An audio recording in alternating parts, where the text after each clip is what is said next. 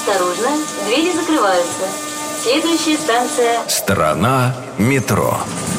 К 80-летию московского метрополитена.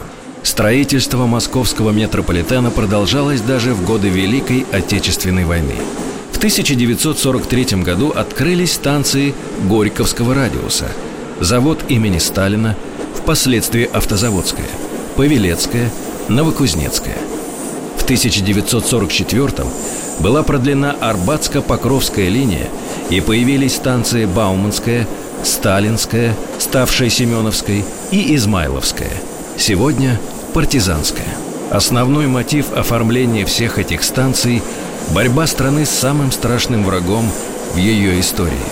Скульптуры и мозаичные панно изображают подвиг советских воинов и партизан, работу в тылу и даже долгожданный парад победы. Страна метро. Что скрывается под землей? Полная версия по субботам с 6 вечера, а также в любое время на сайте Радио Маяк и в подкастах iTunes.